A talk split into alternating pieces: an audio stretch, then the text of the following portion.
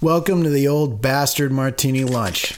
This is a show about advertising and design creatives with an audience of one me. I'm Peter Morse. This is my show.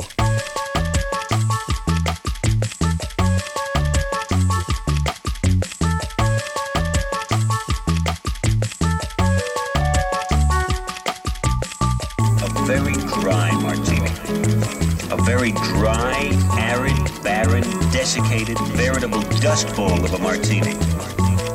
I want a martini that can be declared a disaster area. Makes me just such a martini. New to the show? Want to know a little bit more about me? Well, I'm an award winning illustrator, designer, and art director. Um, I've worked for the top agencies in the Nebraska area, and I'm currently a freelance creative. So, got a little project, throw it my way. Um, in my time at these agencies, I made a lot of connections with a lot of interesting people.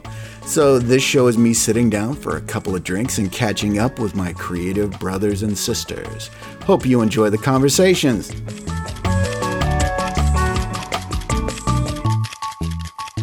All right, this is part three. I dug this back out just because I had such fun with it uh, when I recorded it.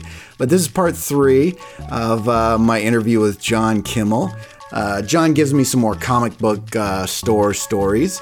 Um, and then he drops a bombshell on me. Apparently, we've known each other a lot longer than I thought we did. So, uh, join us in our booth at the back as we share our drinks and our stories.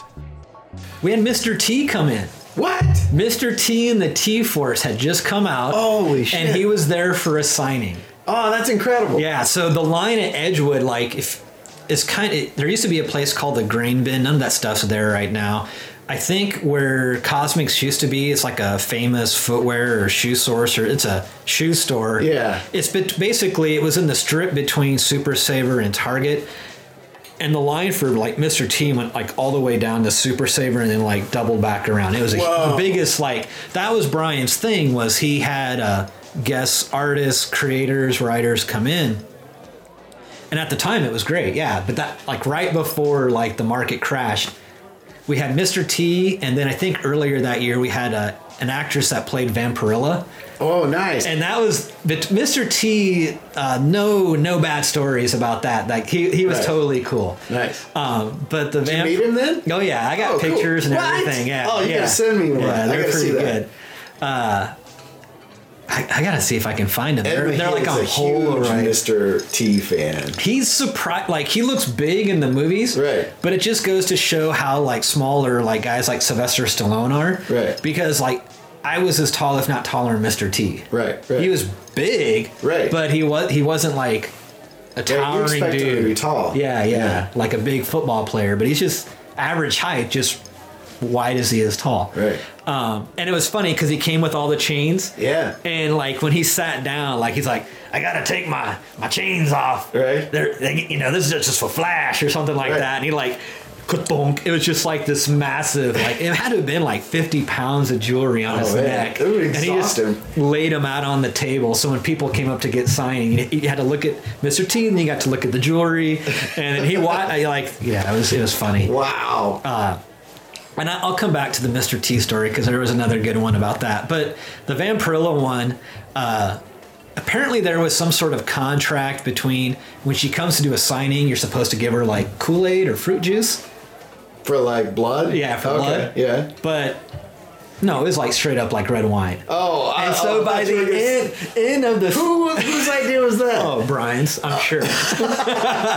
so by the end of the night of the signing, this was at East Park. Right. And it happened again, I think, in Omaha. She got so blitzed. She was making out with everybody. Oh, man, best signing ever. dude. Yeah, dude. As a 16 year old, that was that was probably the best day of my life at Wow. the time. Yeah, That's yeah, pretty That was pretty good. You can get a contact button, make out with her, full mouth kiss, Yeah. and get drunk off of That that. was pretty funny. Wow. But uh, yeah, so there was that. Like, but the Mr. T one, we had this guy, and you might even know him because he's kind of like a a Lincoln local artist, but he's kind of obscure, kind of like how Mel was with his like cutting out comics and making these dioramas. This guy's thing was twist tie sculptures. Yeah, he does like helicopters and airplanes. Exactly. So he Yeah. came with this like super elaborate helicopter and like and you blow on the propeller like the propellers would spin Yeah. and he got right in front of mr t's face and he's like i made you a helicopter and just blew all over mr t's face. And the look because this guy has really bad breath right? So oh. the look on mr t's like I don't condone violence. And it's like, what? You're, you're in the A team. You were like Clubber Lang, right? Like, you beat Those the crap. Those are characters. Those are characters. Right. So, so here, here's Dwayne wanting Mr. T to sign like his combat, like Vietnam era helicopter, and he's Right. blowing on the propellers Oh. right in front of Mr. T. I don't condone violence. it was so funny. Oh, but, it's terrifying. Yeah. yeah. It's like I said, some of the best. I mean, no job comes close to the, those experiences. And I had no idea. Like, I just thought, like, this is cool to be an adult now. Like, I get to see Mr. T, You make out with this- Van this is gonna go on and this is all forever, right? before I'm 18, Yeah. right? Like, this is great. Yeah, best job ever. It's gonna go on forever. And the, yeah, never, ever again have I had a job that fun or cool. So, you know, if Brian hears this and he gets mad about some of these stories, still the coolest job. So, well, there you go. thanks for hiring me, Brian. Can I use a reference? So, what was what was kind of the because uh, you were around for that? So, I mean, as it was just really taking off there, like, what was the big what was the big seller? What was the big deal at the time? It's kind of like cryptocurrency is right now. Yeah. It's just pure speculation. You had in the 90s, in retrospect, and the thing was, I say this in retrospect, but there were a number of guys that were already figuring out as it was happening, so they, they really capitalized on it. But um, there was this perception, late 80s, early 90s, it, that was like the starting point of when comics from like the golden age and silver age were starting to have a lot of value to them Right. and uh, you had these hot new artists and new writers creating these really unique books that were to the general audience like uh, like a never before seen thing and then you had the publishers putting a lot of money into special covers and alternate Right, art right. covers and these same folks came from like the trading card industry where the trading cards like ball cards had some value. And so the funny thing is um, they created this illusion that oh if you want to like be cool and get in on at the collector level and and get you couldn't get the golden age or silver age books you wanted in the past but now you have the opportunity to get these really you know rare comics coming out right now. The problem is there was never a time in history where comics weren't printed more Right. than at that time. So there's nothing rare about any of it. Even the alternate art covers there was nothing rare. Yeah, you've got millions of those things just and, out there. and you created this illusion that um, there was this perceived value. So people were buying them all up Right. but there were millions of copies to buy. So uh, and then the, the industry got greedy. So you had companies like marvel comics here uh, you know they made some decent money but it wasn't until like the direct retailers like your local comic shop really started feeding them a lot of money, right? Because that was a dedicated retail location for their comics. Prior to that, it was like a grocery store, Right, right, uh, right. a farm Drugstore. drug drugstore, Yeah, right? yeah. So, so once direct retailers started ordering in the volumes, and those businesses got bigger, they they then they flipped the switch, and their egos kind of got in the way, where they're like, well, if if we can cut out the direct retailers, we can open up our own comic shops. And so Marvel for a long time was gonna, and this is like this was the beginning of the end. They were uh, basically saying that they were gonna have their own like Marvel Comics comic shops or DC comic comic shops, and it'll be the end of your local comic shop because it'll be basically like a blockbuster, right? Like Right. if you will, for comic stores. Right. Well, we also know what happened to you know Blockbuster too. So yep.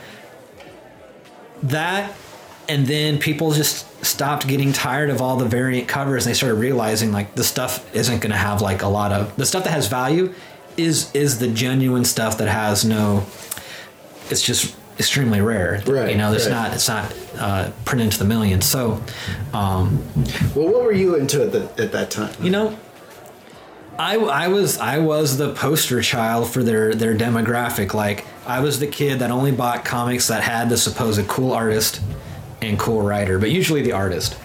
the funny thing is, the guys that I worked with, some of the guys that I worked with that were really into comics, like the purity of the storyline. Right. Um, a lot of the comics they promoted, I thought were like just lame or ridiculous when I worked there. Right. It wasn't until like five or ten years later that I realized they were exactly right. Like stuff like uh, Sandman I was gonna or the Sandman, or the right. Preacher. Right. Uh, a lot of the DC's uh, mature audience Vertigo line, which is like honestly like the cool storylines from the 90s is kind of like that's the foundation for a lot of the newer like TV series as you see right now. Um, but yeah, like the Sandman and, and the Preacher in particular.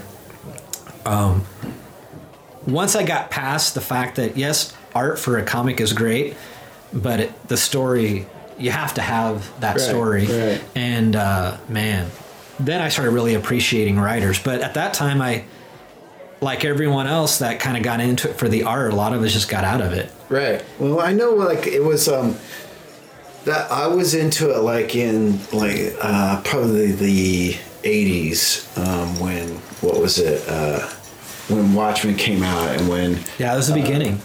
uh, Dark Knight Returns came Yep. out. I was like, these are so cool. Like, I just remember, and like you said, you couldn't find them on shops.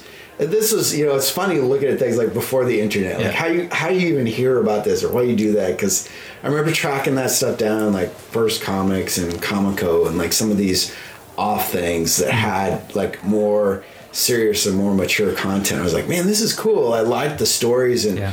and and they had some really good art. But then I remember X Men took off, you know, and then Jim Lee and uh, Spider Man with uh, uh, McFarlane, and those Yep. things got really big. And then I was like, okay, cool. They're starting their own company, and and probably within like a couple of issues, I'm like.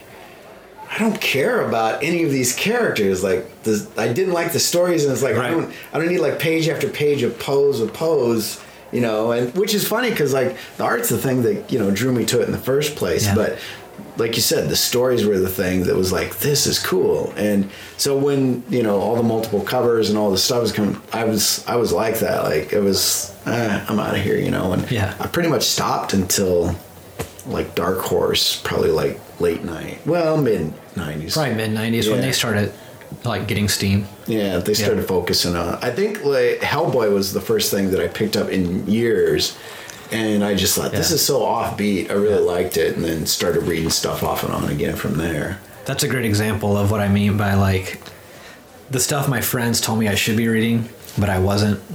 Hellboy is like a great example. Just a great storyline. Yeah, it was really interesting and eh, whatever. Unique at the time. Yeah, yeah. Uh, I don't know if we can get into it. I think I think So you got to keep. You got to finish. But, but what's your point? I got no point, man. That's the point of the show. Is I don't know. The point is, we brought you in here. I get to hear the fight story. To hear some comic book stories. Yeah. Mr. T, Vampirella. What is that? How it's pronounced? Vampir- Pril- Van Vampirella. Vampirella. I so the thing is, this will tell you where a 16 year old guy's priorities are. Well, yeah. I have all my images from Vampirilla, but I, I don't know where the hell Mr. T's at.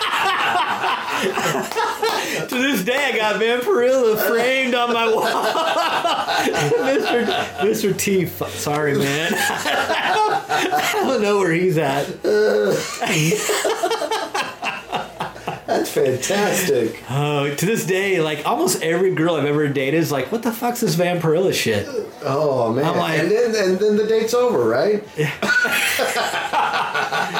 Yeah, sometimes sometimes not that easy. Oh, um, yeah. But yeah, no. So yeah, I have I know exactly where my Vampirilla stuff is at, but the Mr. T is a little going to be a little more difficult to find. Oh. No, but this is this is this. Uh, Trent may find this fun and interesting if he listens to this. Um, that dude surpassed all of us, like Yeah. at the comic store. Yeah.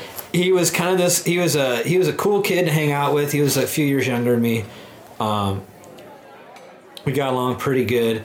Uh, he seemed a little. His, what I liked about Trent too was like his folks were like the coolest parents ever. Right. Like they were both artists. They both had different. Like the mom was like an art teacher. His dad uh, was like he uh, sold, I think, like advertising for the newspaper. But they were they both were like classically trained artists. And you go to their home and they had like art like from when they were in college on the wall. And It was like, like that. If I could go to a friend's house and like just have a good experience, yeah. Trent, he had an older brother, Gary. Cool. They were both cool kids, and they had, they were like their folks were like way ahead of the curve on like all about collections. Right. They had like Star Wars toys because they they were two brothers. They had two of everything, and the parents kept the boxes for everything. So their collections, they had like these pristine collections. But where I was going with this with Trent was like it was funny because here I remember him as like he was kind of he kind of like had these awkward experiences at time at the comic shop.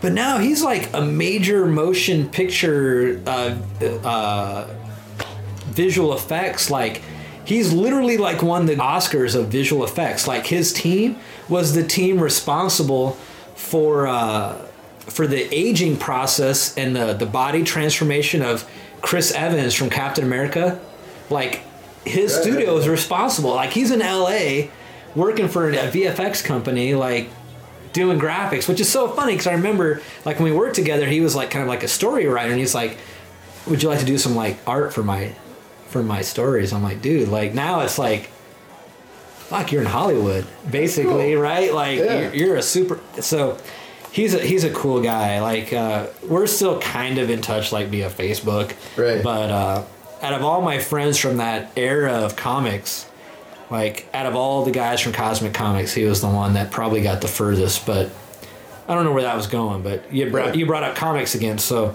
uh, that reminded me of how things how things have gone since then and you know full circle like when you apply yourself to something Right. whether or not it's a shitty coworker or not like if you really go all in you can achieve some really cool stuff That's cool. That's cool. Yeah, yeah. Man, we talked about a lot of shit, but I don't think we got a lot covered. so I feel Well, like I don't- we can, you got to come back. I You could come gotta back. I would like to come. You know, I think early on when you, we ran into it, this is how you and I like experience things. How like did we even meet? We- we- I don't. I don't even know. Cause you're one of these guys that's like, oh yeah, John, yeah, yeah, yeah, and like I don't even know how we even met. so you would, if I if I remember correctly, somehow you went to uh, when you went to college. You went to uh, was off of Prescott.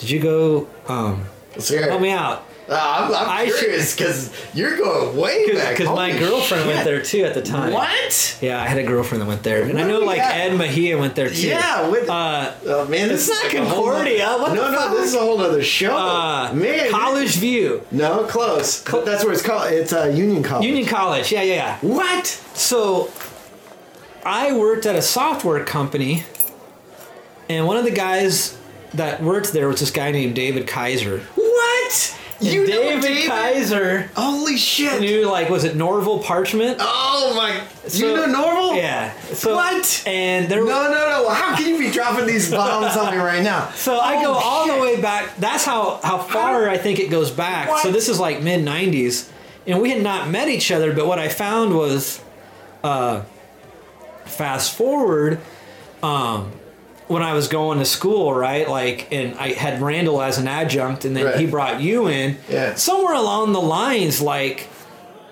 We just like I stayed in touch with Peter. I stayed in touch with Aaron, and like through like things like Facebook, I've been in touch with uh, David Kaiser and who's the other guy you might know? Bryce. Um, maybe not. Maybe you don't know Bryce. Bryce Martin, Marvin. Sounds familiar. Yeah. He's a friend of David's. Yeah, yeah. Uh, in any event, that became a thing because uh, you had brought up Norval at one point, yeah, yeah. and I'm like, well, I know him. And How then, do you know? What? You're killing me. So- when are you gonna drop this So, bombshell? so, so At the end of I. I didn't realize how many people from Union College I had known in the '90s, but and then fast forward into the 2000s, uh, I think what really kind of cemented our like getting to know each other was, I mean, it was like I think it was like through like the whole toy design stuff of like Kevin Winnick. Like Ryan, Ryan was probably Ryan Holt, who's not here tonight. Ryan should have been here. Yeah. The? Uh, he was the one that like kind of like reintroduced, like, because I hadn't seen you since uh, that adjunct experience, and then Um, I think we were starting to hang out through the toy design, which we didn't talk about all tonight. But yeah, and then that's when I found out that you knew. I don't know how Norval got into the equation, but once you mentioned or somehow you guys knew each other, then I'm like, well, do you know David Kaiser? Because that's how I know Norval. And then, yeah. What? Oh, that's crazy. So Holy shit. so but as far as i think once uh once peter and and aaron started working with you at a local hero that's when i started kind of coming around a little bit more often um aside from the toy stuff just to kind of like hang out but Yeah, but you did some cool like letterpress stuff there. The a little project for. I don't remember what it was for. Was that Halloween? Was that? Yeah, you, well, you had yeah, it was a Halloween like uh, design thing. That's the thing. Like when I get to work with someone that I think gets it and likes to like has a cool idea, like that's when I get to have fun with a project. Yeah. and that's what I was, you know, for whatever you know, for what it's worth, like uh, that should be like Peter Worth's like tagline for what it's worth. Anyways, that's total total tangent. Speaking of tangents, like if he ever was like running for like a political, for what it's worth, Yeah. Peter Worth. Anyways, uh, um, so coming back to this, but um, I, well, yeah. So I was hoping things would have worked out differently there, and that's probably a whole other story too. That's a but whole nother one. but I really, I liked being able to go out and hang out because the problem is I, I started freelancing around 2006. So whenever I had a chance to like hang out with some like-minded individuals, like-minded creatives that I, I have a, I still to this day, not as much as I did in my late 20s and early 30s, but I kind of had a strong opinion of some of the local design studios. Uh, the level of like arrogance or pretentious they had, which I get it that, or swag or Sure. swagger, if you will. Like Yeah. I get that they had to have that to make it, Right. but I also think like there's a fine line between swagger and just like douchebaggery. Right. And uh, That uh, that's something I always talk with students about. Is like there is it's a balance, man. Like be confident, but don't be an asshole. You know. so I, I thought like you guys were cool and, and like uh, like real, legitimate, etc. Um, some of the other like groups I was trying to like get in or get to know, I was like, ah, fuck these guys. Like, it was all about. It was just a giant pissing contest, and Right. I'm not. That's not my thing. Like, Yeah, unless you knock yourself out and piss Yeah. on yourself. Yeah. You're the king, but Yeah, of eight, of eight staples. so, anyways, um, I, I had a lot of fun, man. I did not know like the David Kaiser Norval Yeah. Parchment connection.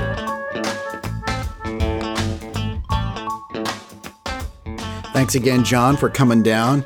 Um, uh, I, I just can't get enough of those ridiculous comic book stories. Um, it's just so much fun.